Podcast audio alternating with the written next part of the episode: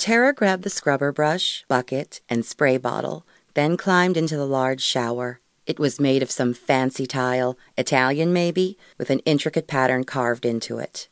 The shower alone probably cost more than a year of her apartment rent. What a waste. She sighed and started spraying.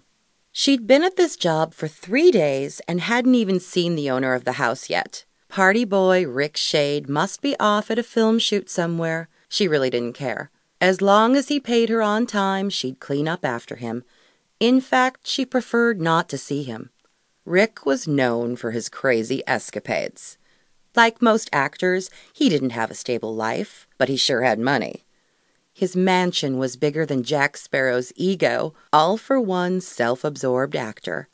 She almost didn't take the job, but being stuck in LA and newly divorced, she couldn't afford to be picky. And since her skills consisted of making peanut butter and jelly sandwiches and buckling in booster seats, she didn't exactly qualify for much. Oh well, she'd rather clean Rick Shade's toilets than be homeless. She'd do anything to protect Kylie from living on the streets. It wasn't like she could go back home, and no four year old should have to worry about where she'd sleep next. Ugh, she forgot to fill the bucket at the sink, and she'd sprayed cleaner all over the door handle, she didn't really want to touch it. Maybe if she held the bucket up to the shower head, she could fill it that way. She grabbed the handle and lifted it up, then turned on the shower.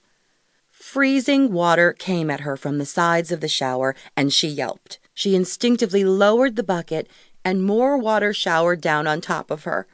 Snap! she yelled as water sprayed in her eyes and ran down her back.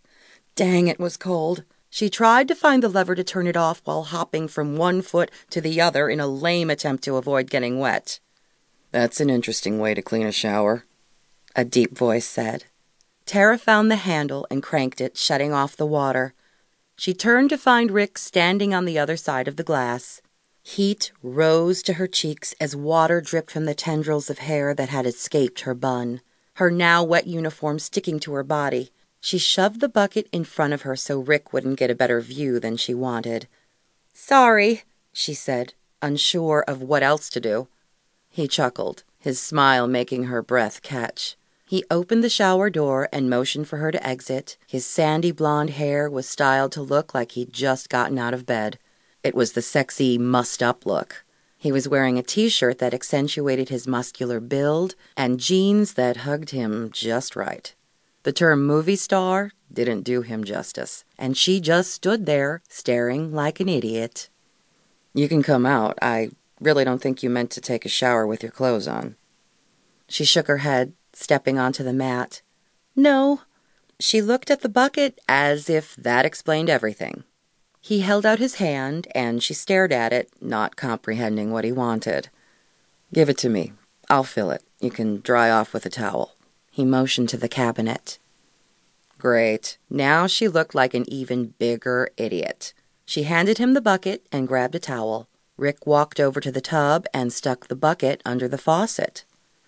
You're new here. She nodded, her heart pounding so fast that she was unable to string together a few simple words to form a sentence. He finished at the tub and gave her the handle. You're doing great, he said as he left, a smile in his voice. Perfect. Just how she wanted the day to go. She patted her hair with the towel, wondering how many more ways she could find to look like a moron in front of Rick Shade. Tara arrived at work the next day, determined to blend into the background. She was the maid. She needed to do her job and not draw attention to herself. If she didn't mess up, maybe she could earn enough to pay off all the legal fees she had accrued. Bobby had dragged things out in court, and now she owed way more than the child support checks he was forced to send would cover. He was a class act jerk. Too bad she hadn't seen that side of him until after they were married, or maybe his sudden fame made him that way. She probably would never know for sure. Greta, who was in charge of the staff, waved her over. She was a thin woman with an eye for details, who managed the staff with precision. We're short on kitchen staff today. I'll need you to start there. Okay. Tara walked down the hall to the kitchen. She walked in and almost gasped. State of the art everything.